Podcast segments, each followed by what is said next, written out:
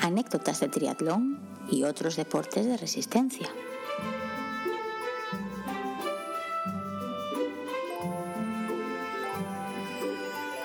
Bienvenidos y bienvenidas a un nuevo episodio del podcast Anécdotas de Triatlón y otros deportes de resistencias. Un episodio en el que tres asturianos se juntan para charlar. Eh, pero bueno, antes de hacer presentaciones y demás, voy a pasar a saludar a Alberto, pero también voy a decir que nuestro invitado hoy tiene una papeleta aquí un poco complicada porque quien le nominó dijo que era como muy gracioso. Así que no sabemos si viene aquí como a contarnos chistes, a contarnos historias. Bueno, lo, iremos averiguando a medida que van pasando los minutos. Pero como decía, primero voy a saludar a Alberto. Así que, ¿qué tal? ¿Cómo llevas esta semana? Buenas, bien, bien. Qué bien se te va a poner en apuros a la gente que no conoces, ¿eh? sí, como, como, decías, como decías, Diego, hoy tenemos aquí a, a otro asturiano más. De hecho, si no me equivoco, este es el tercer gijonés que pasa por el podcast sin contarnos a nosotros. ¿O es el cuarto? Asturianos cuatro, cuatro gijoneses, no son tres. Eh, no sé por qué, todos son de aquí. Qué casualidad. Bueno, eh, él es eh, Paulino, como, como dijo Diego, lo nominó Tony hace, hace unas semanas para estar en el podcast. Eh, parece ser, por lo poco que le conocemos, que es una persona con mucho ojo, porque decidió empezar en esto del triatlón, es triatleta amateur y decidió empezar justo en plena pandemia, en el año 2020, tenía ahí un calendario apretadísimo para debutar en un montón de pruebas anuladas. ¿Qué tal, Paulino? ¿Qué nos cuentas de ti? Buenas, ¿qué tal? Eh, pues nada, sí, como bien decís, eh, me conozco a Tony, fue, es entrenador mío y bueno, lo de los chistes es porque cuando salgo con ellos, como me llevan con el gancho, pues les tengo que decir algo para que aflojen, entonces les cuento algún chiste así van, más despacio.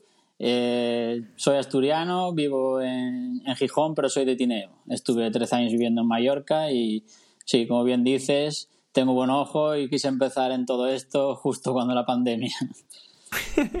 de, Tineo, estuve hace muy pocos días por allí, en la Tineo Gran Fondo. No sé si, si te tenemos, suena. Tenemos buenas montañas por allí para hacer Gran Fondo.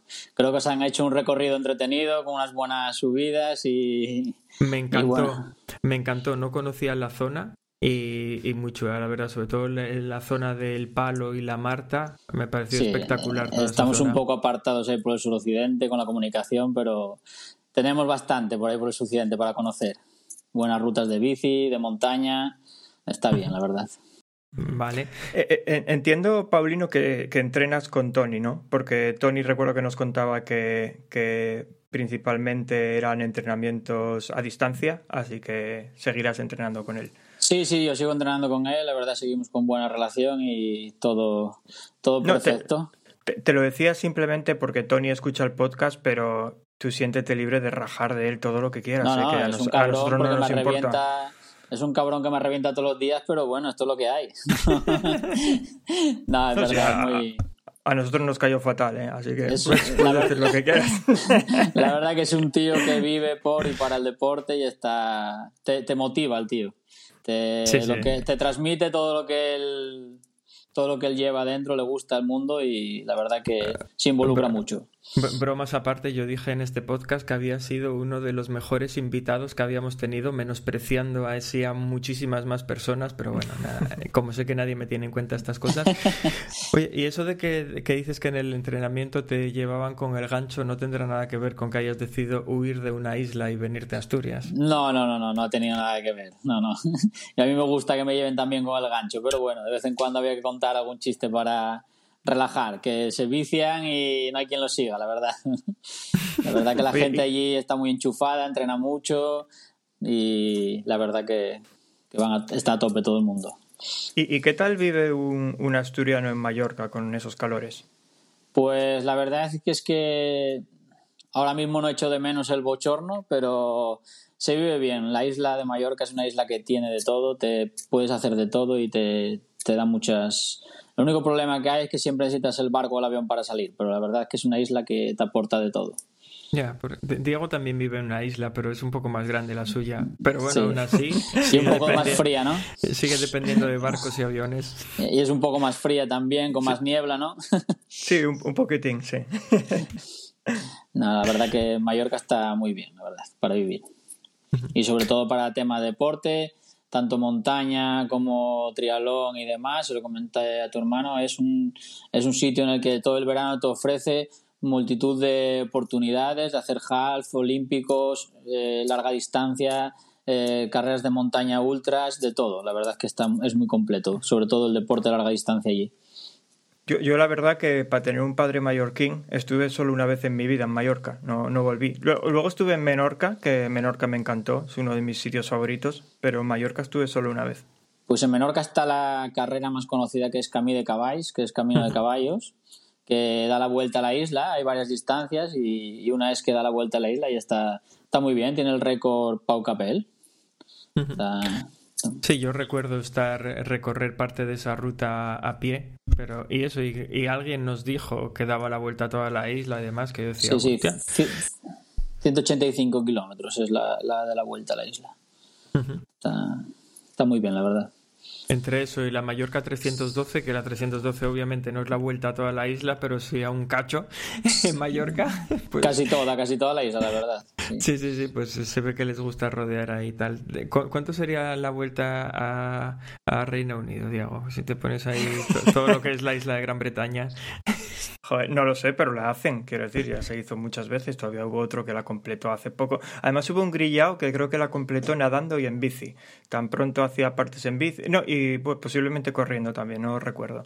Pero eso que, que, también se hace. Se hace se hace en bici, se hace corriendo y, yo creo que hasta debe haber alguien que la hace a nado porque están locos. Ya, bueno, pero no, no en un día, supongo. No, en un día ya te digo yo que no. Será algo más de un día. Será como la breve de estas, las breves de estas que hay de 1200 kilómetros y cosas así que, que son más de un día. Sí. Eh, locuras de esas, sí. Bueno, no sé qué te parece, Diego. Recordamos redes sociales y vamos ya al asunto con las secciones de hoy. Venga, recuérdelas, recuérdelas. vale, pues como sabéis podéis poneros en contacto con nosotros a través de Instagram, Twitter, de nuestra cuenta de correo electrónico o entrar en nuestro grupo de Telegram, anécdotas de triatlón y otros deportes de resistencia. ¿Y para qué vais a querer hacerlo? Pues principalmente para presentaros voluntarios y eh, aparecer como está aquí Paulino hoy en un capítulo con nosotros, grabar con nosotros. ¿Que os da un poco de cosilla el hecho de esto? No pasa nada. También podéis mandar darnos alguna anécdota por escrito, nos podéis grabarla en un audio o grabarnos un vídeo que no saldrá porque esto es un podcast, pero podéis hacer todo lo que queráis para enviarnos vuestras anécdotas y nosotros nos encargaremos de darles el trato que se merecen. Que eso puede ser bueno o malo, depende mucho de la anécdota. Y sin más dilación le voy a dar al botón del destino que como muchos de vosotros ya sabéis es quien decide el futuro de este podcast. Así que voy a darle y a ver por dónde empezamos hoy. No. ¿En serio? Hello, I'm pleased to meet you. My name's Conductor Jack. I'll need to take your tickets as you ride on down the track. The engineer is stoking coal, the engine spouting steam. The fireman waves a lantern as Bueno, hacía, hacía tiempo que el botón del destino no se, no se alineaba tanto con nuestros, con nuestros invitados, porque ya van dos o tres veces seguidas que tenemos un invitado y el primer, la primera sección que sale es la de la anécdota. Así que en esta sección, en serio, como sabéis, es la sección que dio nombre al podcast a partir de la que surgió toda esta idea loca en la que llevamos metidos estos dos últimos años. Y va a ser el turno de Paulino, entonces, de contarnos aquí alguna anécdota o algún chiste o lo que él nos quiera contar, mientras Diego y yo miramos con cara de sorpresa. Bueno, pues la verdad que anécdotas puede haber 50.000, siempre, cada carrera siempre tiene algo. Lo que pasa es que yo siempre me quedaré con una que me recordó tanto anécdota como gracia. Fue una media maratón en Granollers, que era campeonato de España. Fuimos a correr un grupo de amigos y mm, no sé, fue salir y sobre el kilómetro 7 o así empecé a notar como que había pisado mierda, había un olor insoportable y yo mirando, mirando pensaba que había pisado una mierda eh, y subimos, seguimos subiendo y al final era por culpa de que llegué a meta lo primero que hice fue descalzarme y mirar a ver cómo tenía las zapatillas, ¿sabes? Porque pensé que tenía una gran mierda pegada. Y al final resulta que es que en Granollers, no lo sabía, pero está los criaderos de cerdos para hacer el fuet y todo esto, y era, era locolía. Era, era locolía. Y yo pensando que había pisado una mierda toda la carrera. Toda la carrera estuve mirando los pies. Pero bueno. Y luego nada, pues, aquí. ya, ya puede, espera, que ya, ya puede ser incómodo correr mirando los pies, ¿eh? No, no, iba, Porque- ras- iba pegando zapatazos y yo, joder, que, que, que, que, Que no se me quita. que no se me quita y yo con ese olor y fue la Pero verdad que fue una carrera rara pero la verdad que fue cuando hice mi mejor marca de media maratón así que también me puedo quedar con eso Pero espera, porque esto me lleva a una pregunta, porque a ver, yo entiendo que en un primer momento puedas pensar que pisaste mierda, pero o, o fuiste solo toda la carrera o porque no pensaste que lo había pisado alguno de los de al lado. Porque yo Bueno, creo que miro la primera vez y luego ya digo, bueno, esto fue otro. al final porque iba también un poco concentrado en temas ritmos y tal y iba a mi bola no iba mirando ni quién llevaba al lado ni quién no ni, ni nada la verdad iba un poco obsesionado con, con hacer un tiempo y, y no O me sea, iba A, a- a mí aquí la duda que me entra es ¿cuál es la causa raíz para hacer mejor marca per- eh, personal? Porque esto lo tienes que explotar. ¿Es el hecho de oler mierda y como huele mal quieres acabar rápido? ¿O es el hecho de correr dando zapatazos? Porque eso co- con las placas de carbono hoy te mandan a la luna si empiezas a correr dando zapatazos. Yo creo que fue por escapar del olor, yo creo. Pero no, no, la verdad que era una prueba que tenía bien preparada y, y me gustaba, iba con la cosa de hacerla bien y fue, al final el resultado salió, pero sí, sí, fue la obsesión esta del olor hasta el final, ya te digo, lo primero que hice cruzar la meta fue descalzarme. Eh, eh, Esto fue antes de empezar a hacer triat- triatlón, entiendo. Sí, sí, esto fue hace unos seis años más o menos o, o así. O sea, eh, en- entonces cuando empezaste a hacer triatlón ya venías de correr. Sí, sí, yo lo que más me gusta es la, la distancia media maratón y me hice alguna que otra, la verdad.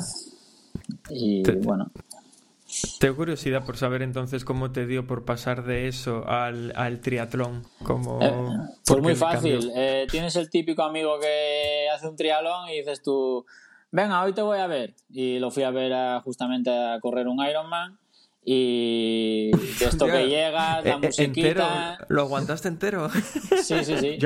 Entre ya podía ser un buen amigo. La musiquita, la gente, tal, y te vienes arriba y dices tú, tengo que hacer algo de esto yo. Y así fue como me, me entró el gusanillo de empezar a hacer algo de triatlón. Hostia, yo, yo creo que alguien me, alguien me invita a ver un Ironman y no voy. Digo, Vale. bueno, avísame cuando hagas algo más corto. O voy a, voy a los últimos cinco minutos. Bueno, mientras tanto vas a tomar algo, vas a comer, vas a tal, y bueno. Duermes, o sea, tienes tiempo para todo. La verdad que Ya, es ya, que yo, yo, yo, eso, yo solo pensaba un día que digo yo, a ver, voy a, voy a hacer un Ironman, ¿no? En 2020, Berto y yo, aunque su- al final se suspendió, estábamos, estábamos preparando un Ironman. Y yo calculaba que nos llevaría en 10 horas, 10 horas, 10 horas y algo, ¿no? Y, y yo pensaba, pero todas las cosas que hago yo en 10 horas. Pero si yo en 10 horas me levanto de la cama, desayuno, voy a correr, vuelvo a la oficina, empiezo a trabajar, voy a comer, vuelvo otra vez a la oficina, y me vas a decir que voy a estar todo ese tiempo en una carrera. A mí me explotaba la cabeza cuando pensaba en ello. Es igual que, vamos, es lo mismo que cuando empiezas a preparar cualquier prueba larga, ¿no? Que al principio dices, tengo que salir, yo que sé, a correr, tengo que salir a correr una hora y media, dos, y te parece muchísimo, y con el paso del tiempo dices, bueno, hoy solo tengo que salir a correr una hora y media. Pues a mí me, me pasó lo mismo con el Ironman, a medida que se acercaba el momento ya no me parecía tanto, pero cuando empezamos a hablarlo al principio yo decía, esto, esto es de locos. ¿no? Sí, Eh, es así. Eso fue un poco también como cuando la pandemia, que al principio era, "Uf, tengo que hacer una hora de rodillo. Va, venga, hoy hago una hora y media. Uf, bueno, hoy, hoy hice dos y al final dices tú, he estado dos horas aquí en casa dándole al rodillo que para mí antes media hora era una eternidad, ¿sabes? A ver, que estamos, estamos perdiendo el norte. Estamos hablando de que Paulino se fue de público a ver un Ironman. a ver, que yo alguna vez estuve en un half y no lo aguanté entero. ¿Cómo voy a aguantar un Ironman? Vamos, yo eh, me quito mi so- el sombrero por mi mujer y mi hija que me aguantaron un half entero y yo me las encontraba en todos lados. Cuando salí del agua, cuando empecé la primera transición, cuando llegué de la, cuando llegué de la bici, corriendo me las encontraba todas las vueltas. Y yo pensaba, no tienen nada mejor que hacer. Porque, porque es que a mí me parece durísimo el, el ver, o sea, el esperar así y todo, pero nada, nada. Sí, pero al final es un apoyo que saben que te dan cuando los ves y que te da vitaminas cada vez que ves a alguien. Sí, sí, sí. De hecho, en aquel half concretamente a mí me vino muy bien el encontrármelas porque llegó un momento en el que pensé hasta retirarme. Estaba, era, acababa de, de estrenar La Cabra y me dolían en la media maratón los cuádriceps, vamos, más que no creo que nunca me habían dolido tanto y, y pensé en retirarme directamente. Y si no estaban ellas ahí, que yo ponía cara de felicidad, ¿eh? Nada de pensar que papá es un débil, eso no. Voy como Pero- Dios. y en las fotos siempre sonriente, claro. Claro, claro. Eh, No sé, Paulino, si tenías alguna anécdota más por ahí pensada No, en no, no, compartir. no, no tenía más anécdotas. La verdad que luego vino la pandemia y la verdad es que, que tengo mucha suerte, la verdad. Todo lo que me apunto se anula. Todavía se ha cancelado ahora una carrera que estaba apuntada aquí en Asturias de por donde camina el Olso, en Cangas de Narcea. ¿Qué, Y- qué nos vas a decir si la íbamos a hacer nosotros Eh, también? y se ha cancelado también, digo. Pues nada, me tendréis que decir dónde os vais a apuntar para no apuntarme yo porque seguro que se cancela. Así que esto va así. Ya con Tony, el grupo que teníamos, decía, dinos a dónde vas tú, casi ya no nos apuntamos nosotros porque seguro que se cancela, tío. Joder, la verdad es que sí, Sí, que tengo sí. bastante racha con... Pues Pero, esa, esa bro- carrera la recomendamos en este podcast porque a mí me parece que es muy atractiva y, y habíamos decidido apuntarnos. Es cierto que todavía no estábamos apuntados, así que no era nada 100% todavía seguro y recibimos la noticia de que se había anulado. Y pues Pues yo sí, sí, estaba apuntado a la distancia corta y, y nada, así nos quedamos, boquiabiertos. Me había apuntado en Mallorca, por ejemplo, dos veces a, a un Powerman, un Dualón, y también las dos veces se canceló, así que mi racha es así. vas, entonces vas a tener que decirnos tú a qué pruebas te apuntas para no apuntarnos nosotros. Para no prepararlas, la verdad. Oye, y, y bromas aparte, ¿tienes algo, ¿tienes algo para este año que estés preparando? Ahora mismo ya no estás No, apuntado. ahora mismo estaba apuntado al triatlón de Gijón, pero no llego y entonces ya he decidido... ¿Cómo no, cómo, no va- cómo no vas a llegar si ya estás en Gijón? Sí, no llego, no llego a beber el agua que deseara. Voy a beber media playa. Entonces he cambiado el chip y ya empezar de cara al año que viene y ir poco a poco.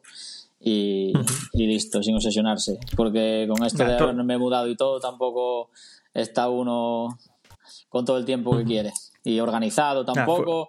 He pasado un verano despistado, me, me iba a una piscina cerrada por mantenimiento, me voy a la otra también, me voy a la otra a las 2 de la tarde y me dicen que justamente cierra de 2 a 4, eh, no me doy cuenta del pleamar y bajamar, voy a la playa eh, en plena y piedras.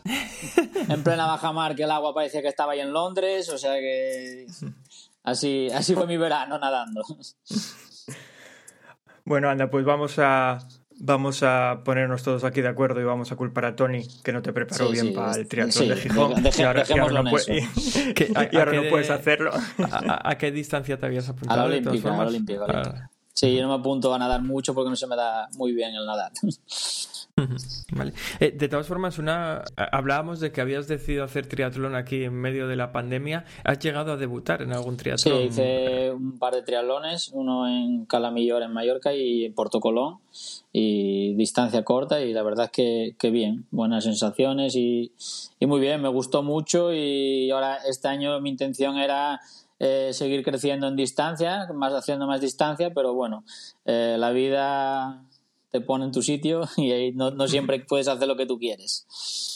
Nah, poco a poco ya habrá, ya habrá oportunidad. Sí, si sí, estás malín, además, eh, estás malín. paciencia. Ah, ah, no, además en, en Gijón o en Asturias hay varias travesías de nado también que te pueden ayudar. Quiero, Sí, sí, quiero la- decir, si la dices es que- que te cuesta la parte de natación, pues... Bueno, ahora, ahora las- ya la- acabaron, Ah, vale, vale. Lo digo porque las hay bastante cortas, que bueno, aparte de que es sin neopreno, no sé qué tal te llevarás con eso, pero que suele ser una, Sí, se nota bueno, mucho una la, buena la manera diferencia de... del agua de allí a aquí, la verdad. Hay unos 10 grados de diferencia de temperatura.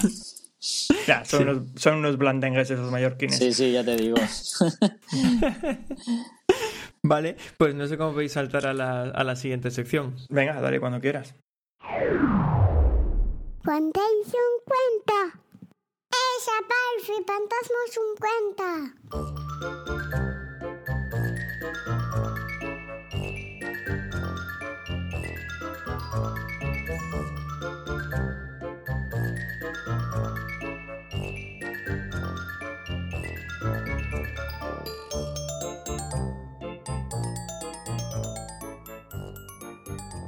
Bueno, bueno, bueno.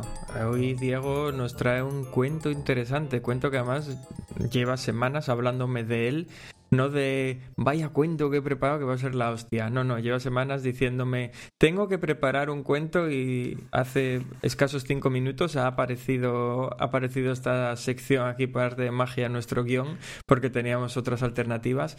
Así que Diego, cuéntanos este cuento que no es ni más ni menos que el origen del trail running. Vamos a ver, no llevo semanas, llevo meses pensando en esto ya. Otra cosa es que me dio pereza, porque bueno, vamos a aclarar algo. Nosotros siempre decimos, y es cierto, que este podcast es totalmente improvisado, y es improvisado, excepto esta sección, porque esta sección lógicamente tenemos que buscar la historia de algo y tal. Y bueno, de hecho hace poco cambiamos incluso el formato, porque al principio lo que hacíamos con esto era más o menos contar la historia y ahora lo intentamos adornar un poco más como leyéndolo y poniendo musiquina, ¿eh? Guiño, guiño, para que pongas para que me pongas un poco de musiquina de fondo.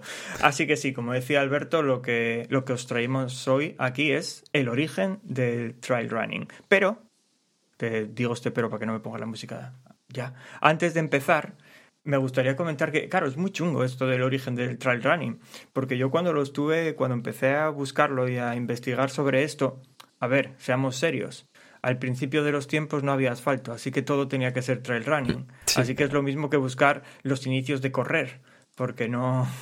sí, sí, no, no, te iba a decir lo mismo, que yo creo que cuando alguien corría detrás de un bisonte, eso ya era trail running. Sí, entonces como, como estructuré esto un poco, este cuento es primero los, los primeros orígenes que se tienen de cuando se empezó a competir corriendo, que por supuesto lo vamos a considerar trail running porque no había asfalto, pero acabo la anécdota eh, contando el, bueno, la anécdota no, quiero decir el cuento, contando el cuándo se acuñó, aparte de, a partir de qué se acuñó el término de trail running. Así que con esta introducción ya estoy preparado para empezar. Venga, que te pongo la música, dale.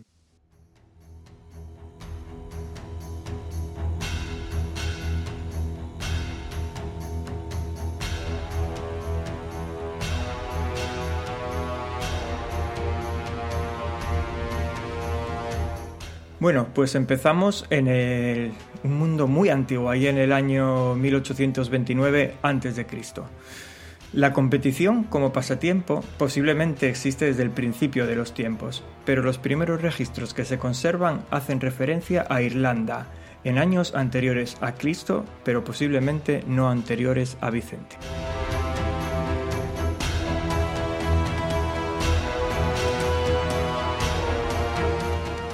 Los Tailtean Games, no sé cómo pronunciarlo porque esto es irlandés, se organizaban en, honor a la diosa Tailtiu y ya incluían carreras por montañas. Recordemos que el asfalto brillaba por su ausencia en aquella época y aunque con carácter religioso, eran utilizados para identificar a los ciudadanos más talentosos y mejor preparados físicamente. Por supuesto, no hace falta mencionar los conocidísimos juegos que se organizaban en la Grecia antigua, incluyendo la hazaña de, quién sabe si es cierto o no, nuestro amigo Filipides, que dio origen a la maratón.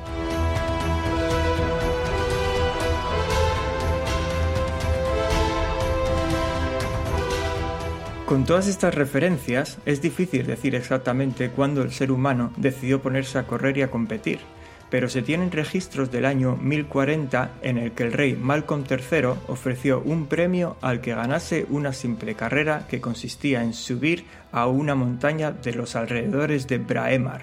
La montaña era Cray Choinik. El premio era un tanto curioso. El ganador pasaría ser el mensajero oficial de Malcolm III, porque en aquellos tiempos era más rápido recorrer Escocia a pie que a caballo.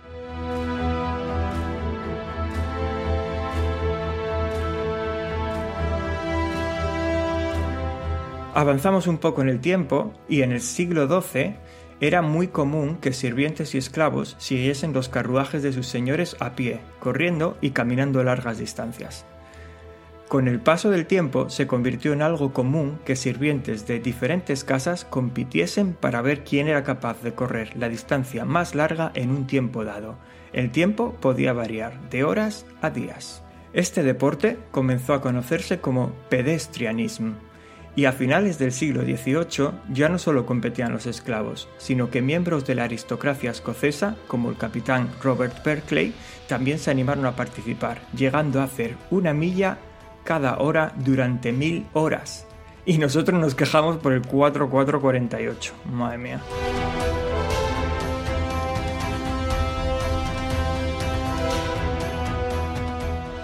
Con el paso del tiempo, el deporte se extendió también a Inglaterra, donde se popularizó un tipo de carreras que consistía en un grupo de corredores persiguiendo a otro a quien se conocía como la liebre.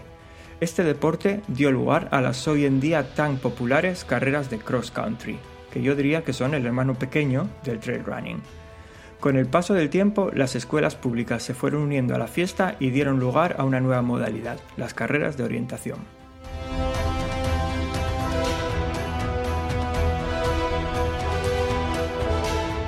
En el siglo XX le llega el turno a América.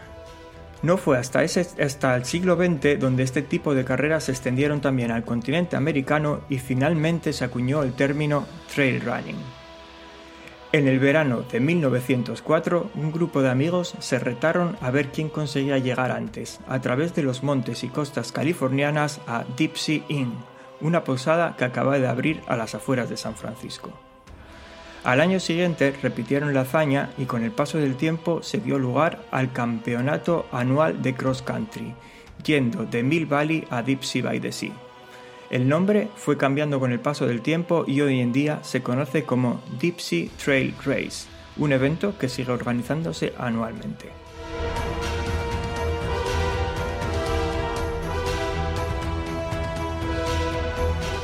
Sea dio lugar a la creación de un montón de eventos consistentes en correr por montes y colinas, que combinaba las disciplinas de running y hiking, lo que algunos conocen como salir a pasear por el monte con prisa. Pronto este tipo de carreras llenaron los calendarios de países de todo el mundo. Para terminar, solo una nota más. Desde el año 1972 hasta nuestros días se considera que trail running ha sido el deporte que más ha crecido de todos.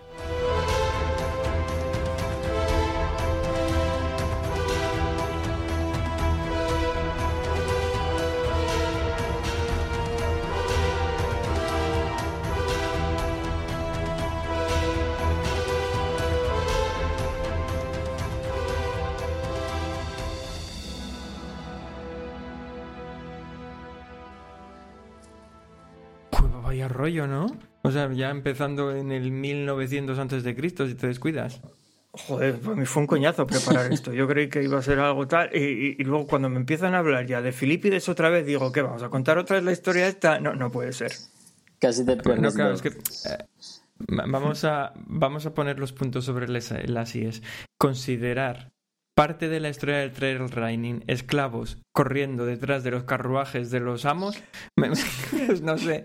Que no, que no, que no lo entendiste bien. Es que como los esclavos estaban acostumbrados a eso, después se inició la competición esa del pedestrianismo, que era que a ver qué esclavo corría más. Y eso es lo que tal. Lo que pasa es que hay que ponerlo en contexto. Eh, por cierto, una pregunta para Paulino, ya que nos comentaste hace un, momento que, ya corrías antes de, antes de meterte en el triatlón, ¿qué tal el trail running? Acabas de comentar que querías hacer esta de ruta de que te comen los osos, pero no sé si tienes experiencia, si has hecho algo. hice tres o cuatro carrerillas cortas de montaña y por Mallorca y no, la verdad que Qué bien, lo que pasa que yo no soy de, estos de ciento y pico kilómetros, yo soy más de distancia corta, no, yo creo que cuando llegas a una distancia ya, ya está bien, la verdad, pero no lo comparto, pero hay que aceptarlo todo, oye. ¿Y, qué prefieres, asfalto o montaña? Me gusta más el asfalto porque me gusta más, ya te digo, la media distancia, pero la montaña no, me disgusta, la verdad que es una cosa que, me gusta, pero no en plan competición, en plan ir a hacer, a disfrutar y, aunque disfrutar de hacer kilómetros es de otra manera disfrutar, pero me gusta, me gusta también la montaña. Sí, es que yo, bueno, siempre corrí en asfalto bueno, siempre, desde que empecé a correr, que fue hace unos ocho años, y este año me dio por pasarme algo a la montaña, hice un par de carreras, tenía pensado hacer alguna más y tal, y la verdad es que me gustó mucho, lo, ya lo he comentado varias veces en este podcast, me gustó mucho el tema del trail running, quizás para mí lo veo menos agónico que en el que correr por asfalto, porque en asfalto parece que siempre tienes ese extra de ir buscando un tiempo, y en la montaña tienes tantísimas excusas que dices, Sí, tú, además "Es que, que, puedo estar aquí. además como bien dices tú en la montaña, "Ah, hay una cuesta, voy caminando, nadie- no vas a ser el único.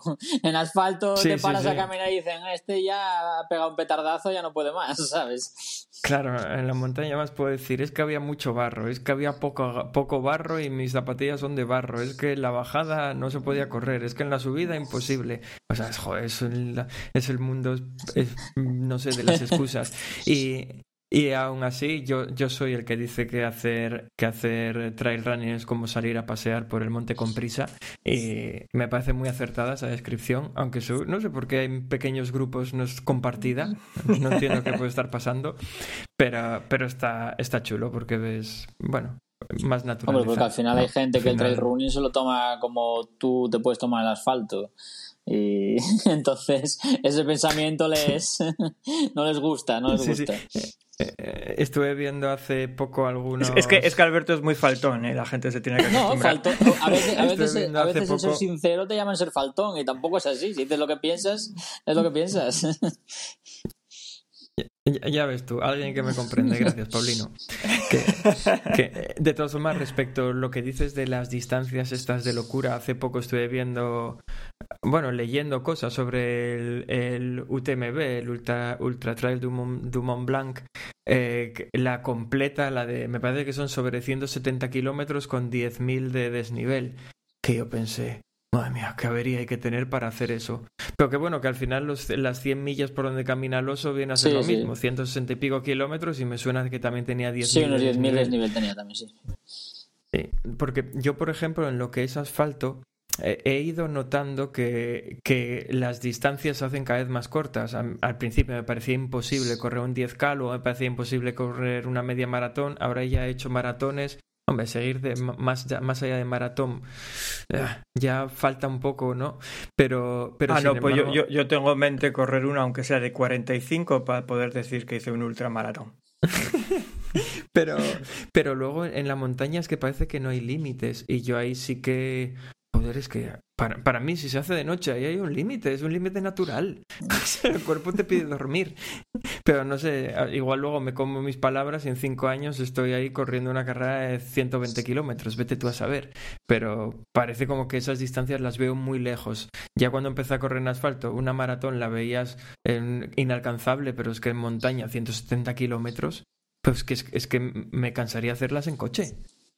O sea, mi hija no aguanta 170 kilómetros en coche de golpe. ¿Cómo voy a hacerlo yo corriendo por un monte? Sí, bueno, lo que pasa es la noche, muchos que ya empiezan de noche, así ya después sigues de día, ¿sabes? Muchos que salen a las 2 de la mañana, 3, y ya. Hombre, es que yo no lo he calculado, pero a mí en 170 kilómetros la noche me pilla dos veces tranquilamente. O, o 3. Que, que, que Killian Jornet lo puede hacer en 20 horas no es lo normal. No. Ese tío no es, no es humano. Al final llevan ellos llevan unos ritmos en montaña que los puedes llevarte un asfalto y vas apretado, ¿sabes? Sí, sí. Yo, yo la verdad que nunca hice nada de, de trail, pero este año sí que me, sí que me planteaba eh, hacer por aquí cross country, que es lo que hay, quiero decir, porque vivo en Londres, aquí no hay montañas, así que trail no es una opción, pero el cross country este que mencionaba antes sí. Y se organiza siempre a partir de, creo que es de octubre o algo así. Y sí que me lo planteaba porque me gustaría hacer alguna carrera de trail con Alberto, pero ahora mismo meterme ahí en el monte sin experiencia ninguna de haber corrido fuera de asfalto no me apetece nada. Bueno, es lo que hice yo y no me Al final mal. es meter la pata y ya Quiero- está. No.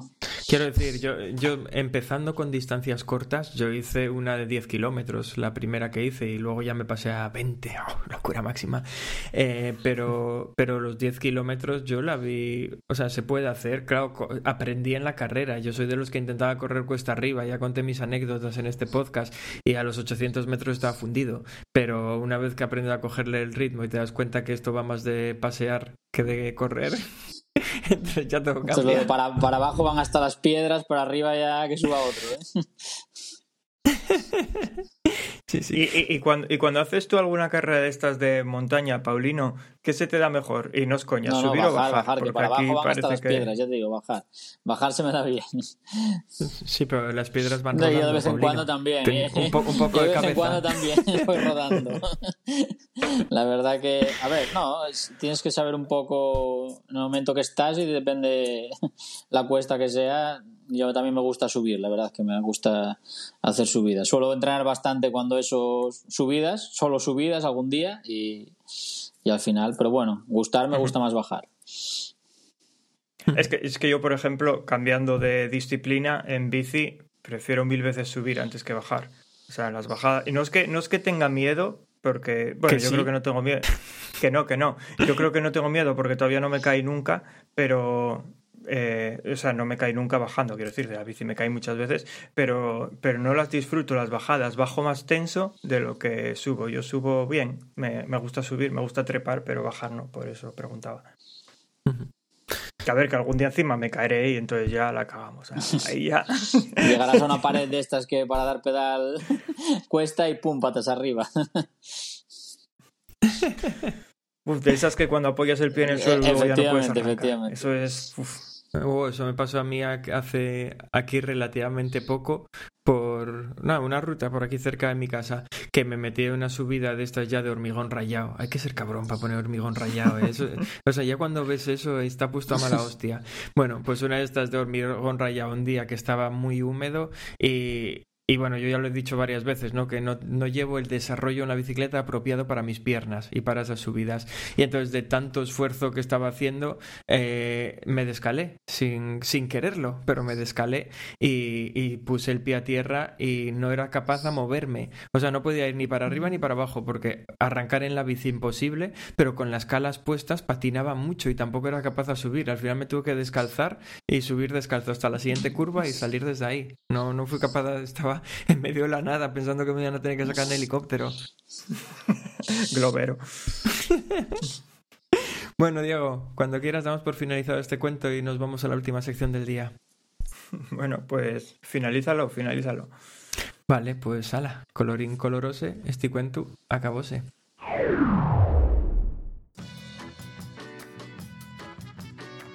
Uf, tira, que libras.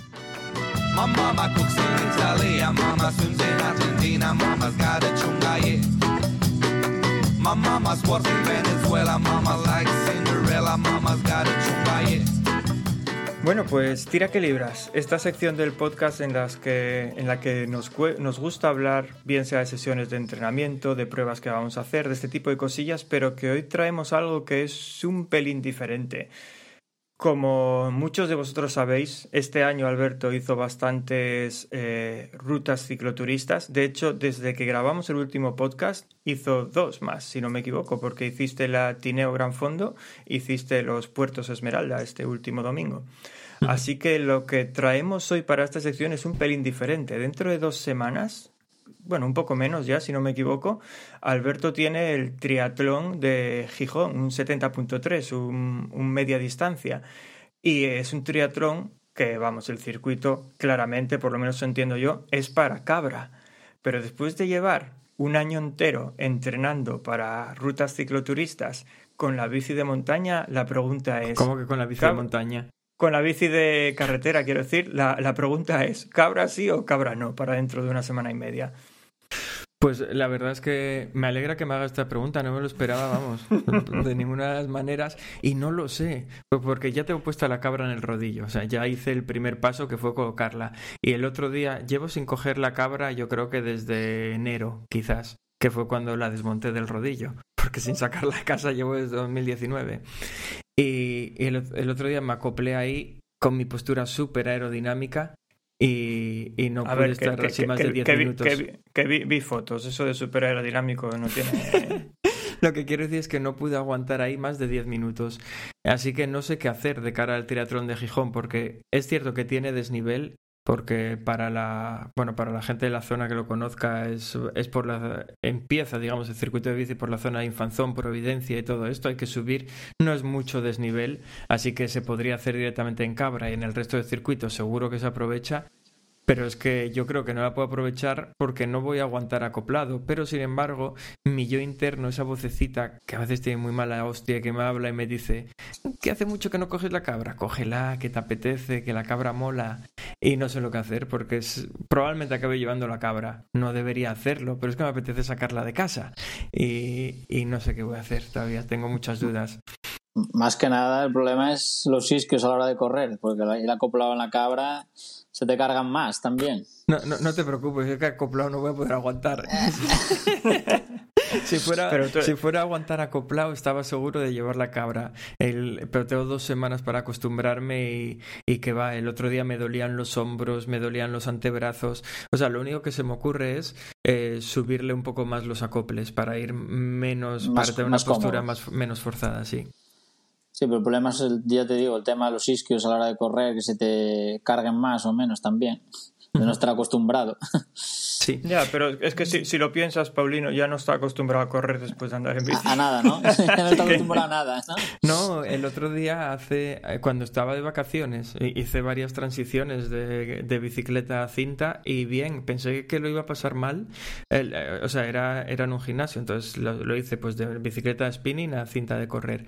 Y no noté eh, ningún tipo de molestia extraña ni tal. Y eso que en bici más o menos me había metido un poco de caña para llegar un poco cansado a la cinta. Así que esa parte, ya ves, no me preocupa demasiado. Me preocupan dos cosas principales. La primera, caerme de la cabra, porque no estoy acostumbrado a ir acoplado y, y entonces eh, sé que empiezo a hacer posturas raras cuando se me cargan los hombros, el cuello y miro para abajo y luego miro para arriba y, hago cosas muy raras. Y, y la segunda cosa que me preocupa es correr una media maratón. Es que hace mucho que no corro esa distancia de locos. Pero va, hicimos hace poco el 4448, o sea, acabarás con dolor de rodilla porque tú eres así, pero, pero yo creo que lo corres de sobra. No, no, sí, Eh, correrlo, sé que lo corro, pero eh, voy como poco predispuesto a sufrir a este triatlón, porque como sé que no lo preparé eh, conscientemente la prueba, eh, me parece que siento que voy a, a sufrir a lo tonto, y entonces mi cabeza me está diciendo, ¿y para qué sufrir? ¿Eh? Ya buscarás Mira. una excusa luego. De, hecho, yo, yo, yo voy a dar mi opinión sobre si deberías llevar cabra o no, y la respuesta es claramente sí, y es por el podcast. Yo creo que llevar la cabra va a dar lugar a anécdotas, mientras que si llevas la bici de carretera no va a llevar, no va a dar lugar a ninguna anécdota. Que puede que te caigas, pues claro, a eso voy. Eh, yo creo que yo creo que va a ser importante. Además, imagínate el ridículo que vas a hacer si vas en la cabra y vas sin acoplar porque no puedes más. Porque claro, vas a estar rodeado de gente que te conoce. Yo creo que deb- deberías llevarla. Pero sin embargo, voy a proponer otra cosa, una cosa que nunca se hizo en este podcast. Ahora mismo le vamos a preguntar a Paulino y tú vas a hacer lo que él te diga. Así que, así que, Paulino, ¿qué va a hacer Alberto en el triatlón de Gijón? ¿Lleva cabra o no lleva cabra? Por su bien iría sin cabra, pero bueno, yo creo que debería de ponerla, vaya. Por su bien no, pero debería de, de salir con cabra. Oh, es que no me quedó clara la respuesta, eso es un sí. Yo no. creo que debería salir con la cabra. Ya está, sí. Vamos a dejarlo en sí. Vale. Dejemos en cab- cabra sí. Ya, ya, ya está decidido entonces. Porque Cabra fácil, sí. qué fácil es así. ¿Tú tienes cabra, Paulino? ¿Alguna vez te dio por meterte en media distancia o algo así que la hayas No, necesitado? no, no, no tengo cabra, no.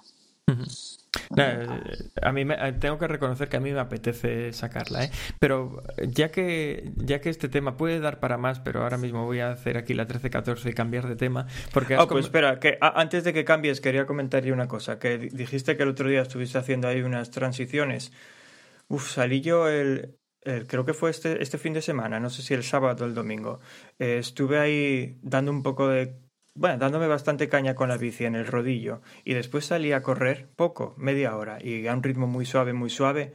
Joder, vaya pájara que me dio. Mira que a mí no me suelen dar pájaras, ¿eh? Pero, puf, llegué a casa que decía yo, no, no llego a casa. O sea, no, no es que me encontrara mal, es que simplemente no, no tenía fuerza ni para dar un paso más. Eso sí, lo rápido, lo rápido que recuperas de eso fue, fue tomar, bueno, es que nada, es tomar un vaso de zumo y ya me volvieron las piernas. Pero, joder, qué, mal, qué sensación más mala. ¿Tú, tú entrenas algo transiciones, Paulino? Sí, sí, entreno algo de transiciones cuando se va acercando las competiciones y la primera vez fue una sensación rara, pero después ahora ya es como, como una sensación de, vas flotando un rato y luego ya, ya está. Ya, ya va Hostia, bien.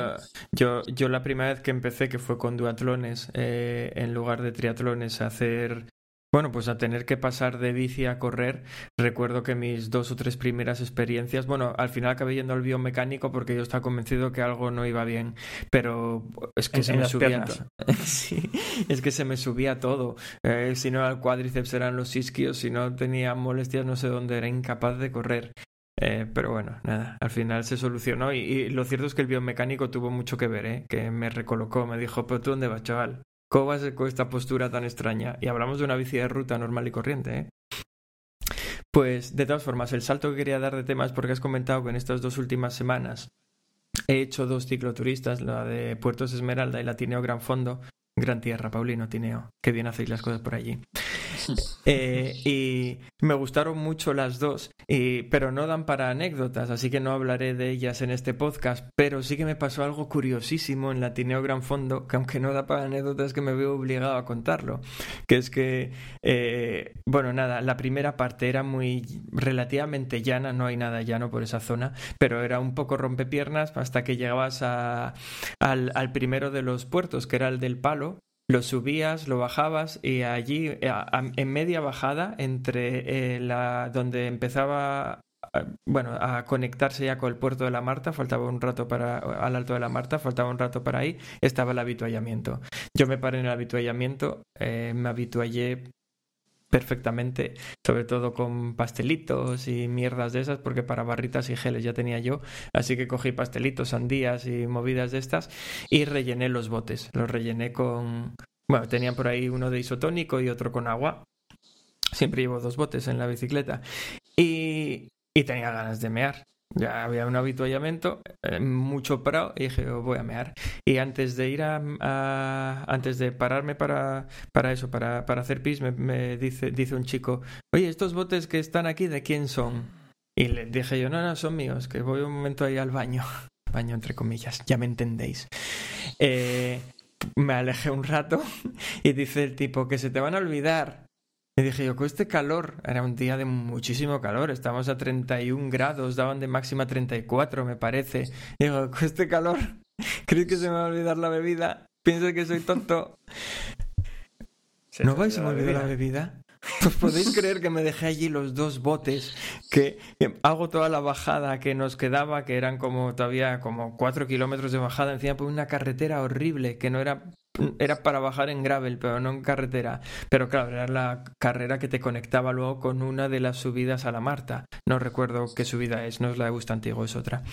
Pues de la que estoy subiendo ya, eh, con muchísimo calor, echo la mano al bote y ya sabéis que yo no soy hábil en la bicicleta, ya lo dije muchas veces, pero soy capaz de coger el bote sin Saber si hay un bote o no lo hay. Ah. No, no, más allá de eso, mi- mis habilidades incluyen el poder coger el bote sin mirarlo. Entonces, simplemente intenté cazar el bote y digo yo, vaya, hoy no tengo un día hábil. Y, y- y sigo metiendo por ahí la mano hasta que agacho la cabeza y digo yo, hostia, que no tengo botes. Y en ese momento, e, esta, esta expresión de hostia, que me dejé los botes en el, eh, en el habituallamiento, lo oyó la persona que iba a mi lado. Íbamos dos personas en ese momento juntos subiendo, subiendo la Marta. Y me dice él, vaya putada. Oye, joder, si es que nos quedan todavía 10 kilómetros de puerto con 34 grados, voy, a morir, me veo bebiendo mi propio pis. Y, y me dice él, no sé si darte un bote yo, ¿eh? Hostia, pues mira, te lo agradecería, ¿eh? Y esta alma caritativa me dio uno de sus botes. Me dio el que está un poco vacío, no me dio el lleno, pero bueno, no se lo voy a echar en cara. Pues me dio, me dio uno de sus botes y con ese bote pude llegar al alto de la Marta, bajar y ahí estaba el otro habituallamiento, pero todavía quedan 30 40 kilómetros. Y le, se lo dije en el habituallamiento, oye, me dejé los botes en el otro habituallamiento, eh, ¿creéis que si meto aquí una botella de agua se me caerá? Y había ahí una chica que me dio otro bote, dice, yo tengo uno, ella no estaba compitiendo, ella estaba allí. Y al final, pues nada, me fui de allí con dos botes que no eran míos y alguien tiene mis dos botes, pero que, que mal lo pasé cuando me di cuenta que no tenía, o sea, me empezaban a entrar sudores, yo me, me- no sé por qué, me imaginaba tirado en el prado chupando árboles y, y hojas. Dije yo, es que es lo que me va a quedar, voy a tener que hacer un pozo a ver si sale agua. Es que hacía mucho calor, ¿eh? Yo pensaba que iba a tener alucinaciones. Solo había faltado que el que llevas al lado fuera el que te dijo lo del agua y te dijera, pues ahora sin agua, ahí te quedas. No, el, el que me lo dijo fue el propio chico del avituallamiento. Ah, el del avituallamiento. Que todavía debe estar riéndose a día de hoy, porque yo le contesté en plan, ¿qué piensas? ¿Que soy tonto? ¿Cómo se me olvidan los botes? Pues y ya al final diría, mira el tonto este, al final se ha dejado el agua aquí. Eso. ¿Eh? Pues nada, eh, por lo demás muy guay. La verdad es que en las dos cumplí más o menos los pronósticos de tiempo que tenía, que eran para no sufrir mucho, pero acabarlo bien, así que genial. Te dieron, porque si no lo recuerdo mal, en la de Puertos Esmeralda no daban medalla, pero daban una especie de trofeo así muy chulo, ¿no? Sí, Siguen haciéndolo. sí, sí, lo siguen haciendo y yo tengo a, a mi hija Olivia convencida de que gané la carrera. Que Eso sí, es que no bueno, es una bueno. carrera, que es una cicloturista, pero dije yo, mira qué trofeo me dieron, ¿qué es? ¿Que ganaste? Y yo no contesté porque tampoco le quiero mentir, porque eso es ser de mala gente. Simplemente eludí la respuesta y, y sigue pensando que pude haber ganado yo y no descarto que se lo haya contado a alguien. Omitiste la verdad, ¿no? Pero ¿cuántos trofeos de esos tienes ya? No, solo tengo tres. a ver, Solo la hice tres veces, pues tengo tres. Además es que cada Joder. uno es más chulo. O sea, se le ocurra mucho esta gente. No sé si tú la conoces, Paulino. la- No, no, la verdad que no la conozco. No, no Eh. Yo, ah, yo siempre es la cicloturista que recomiendo a todo el mundo hacer, porque es una cicloturista de verdad, donde no se ve ese carácter competitivo que tiene otros cicloturistas y la organización no alimenta tampoco esta competitividad y sobre todo no te mete encuestas al 22-23%, que es lo que gusta hacer hoy, sino que es asequible. Se puede hacer, disfrutar y, y luego comer bien sin que te duela nada. Así que está muy guay, es por la zona de Nava. Mm. Enseñale, enseñale el trofeo, casi se anima y la hace el año que viene. Espera, el último es este. Que queda muy bien en el podcast Sí, enseñar sí. cosas en la cámara. Eh, a ver, Diego, trata Ah. de, describir, trata de Ah. describirlo. Hostia, qué chulo está. Pues son como tres No, círculos un tonel, ¿no? raros. Es un tonel, ¿no? Es un Ah, tonel- es un tonel. de sidra, Diego. Ah, joder, es que, es que lo estaba viendo de lado, claro, claro. Pues es un tonel de sidra. Vale, no, no me lo muevas más. Con un ciclista ahí y tres picos que pone Nava 2000. Mira, esto lo tenían ya preparado para el año 2000 y no lo dieron. Y luego pone la vi- vi- vigésimo sexta clásica a los puertos Esmeralda. Y ahí ya pusieron 2022 para corregirlo. Ah, pues no me había dado cuenta que era un tonel, pero sí, está muy chulo. No, de primeras parecían tres círculos, pero después se ve que es un tonel. Sí, sí. Sí, sí, es, es el primero de los que tengo. Los otros dos tienen una botella de sidra ahí hecha, vamos, eh, esculpida. Este no, este solo es el tonel. Pues nada, ¿qué sacamos en claro? Pues que no hay que dejar los botes en los avituallamientos y que voy a hacer el half de Gijón con cabra. Oye, pues para mí con esto ya me cunde, ¿eh? tengo conclusiones que no tenía al principio cuando habíamos empezado. Y vas a tener nuevas anécdotas, ya verás, con la cabra. Espero que no. El próximo podcast será caída con cabra y dolor de isquios. Bueno, Bueno, ahora, pues- ahora vamos, a, a- vamos a poner a Paulín en otro aprieto. Vas a ir a ver el, el, el half de Gijón. Espero poder ir a verlo. Pues nada, Alberto ya te saluda de la que pasa. Bueno, le, le vas a reconocer Cuando bien. vea, uno, Es el que... cuando vea uno en la cabra todo retorcido, diré, este es Eh, Alberto. no, al revés. Es, es el que va en la cabra, pero todo recto. Todo una silla en, una, en una bici de paseo, pues ese es Alberto. Me- me- creo que me podrías reconocer fácilmente por las lágrimas. Yo seré el que va llorando. Lleva un paquete de clines atrás, ¿no? En vez de geles. Sí, la verdad es que solo, solo tengo preparada para ese... O sea, dentro de lo que es el contexto de un half, lo único que tengo bien entrenado hoy en día es la bici y encima me voy a meter con una cabra, o sea, ya para complicarme la vida, porque no estoy nadando lo suficiente, al menos en aguas abiertas, que solo he nadado un par de veces este verano, y, y yo considero que tampoco estoy corriendo lo suficiente, así que vamos. No- nada Nah, yo, creo que, yo, yo creo que la carrera la vas a llevar bien. Y la natación no, y es- no nadas bien igual, así que qué más da. Yo que tú cogería, cogería los pies de alguien, pero no me refiero a ponerte a pies, digo cogerlos con las manos. Directamente. y ya, y, y ya que te lleven. Tú como si fueras con una, con una tabla, vas dando, vas dando tus pies y, y alguien que nade por ti. Tía, eso no estaría mal, ¿eh? O sea, hacer ahí un buen trenecito entre unos cuantos. Bueno, nada, lo, lo propondré. No sé, la gente es. mm, Con, con estas cosas se obsesiona con el tiempo y luego nadie te quiere dar sus pies. Bueno, Vale. bu- bueno, Paulino, antes de, antes de terminar, ya sabes cómo va- bueno, supongo que sabes cómo va esto, de las nominaciones que a ti te nominó Sí. Tony. Vaya como nos gusta Tony. ¿eh? Pues queríamos, eh, queríamos preguntarte ahora a ti, ¿a quién quieres nominar? ¿A quién te gustaría escuchar en este podcast contando sus Pues anécdotas? me gustaría, no sé, es que lo conozco muy bien ya y yo creo que tendría muchas anécdotas para vosotros. Es un amigo de allí de Mallorca que es, es doctor y le gusta mucho hacer sus, sus cosas de distancia larga y se llama Sergio López y yo creo que tendréis una conversación interesante si puede tenerla con vosotros. Ha hecho un Ah, pues Ultraman, genial. ha hecho ahora hace poco un Everesting, todo así reto solidario también y la verdad es un tío que le gustan estas cosas de larga distancia y, y ya está. Ah, es de esta gente, es de esta gente que cuando les dices, no, yo corro una maratón, te dice solo. Solo. no, es un tío súper solidario que, o sea, se involucran todo y la verdad es que, Ah, pues genial, genial.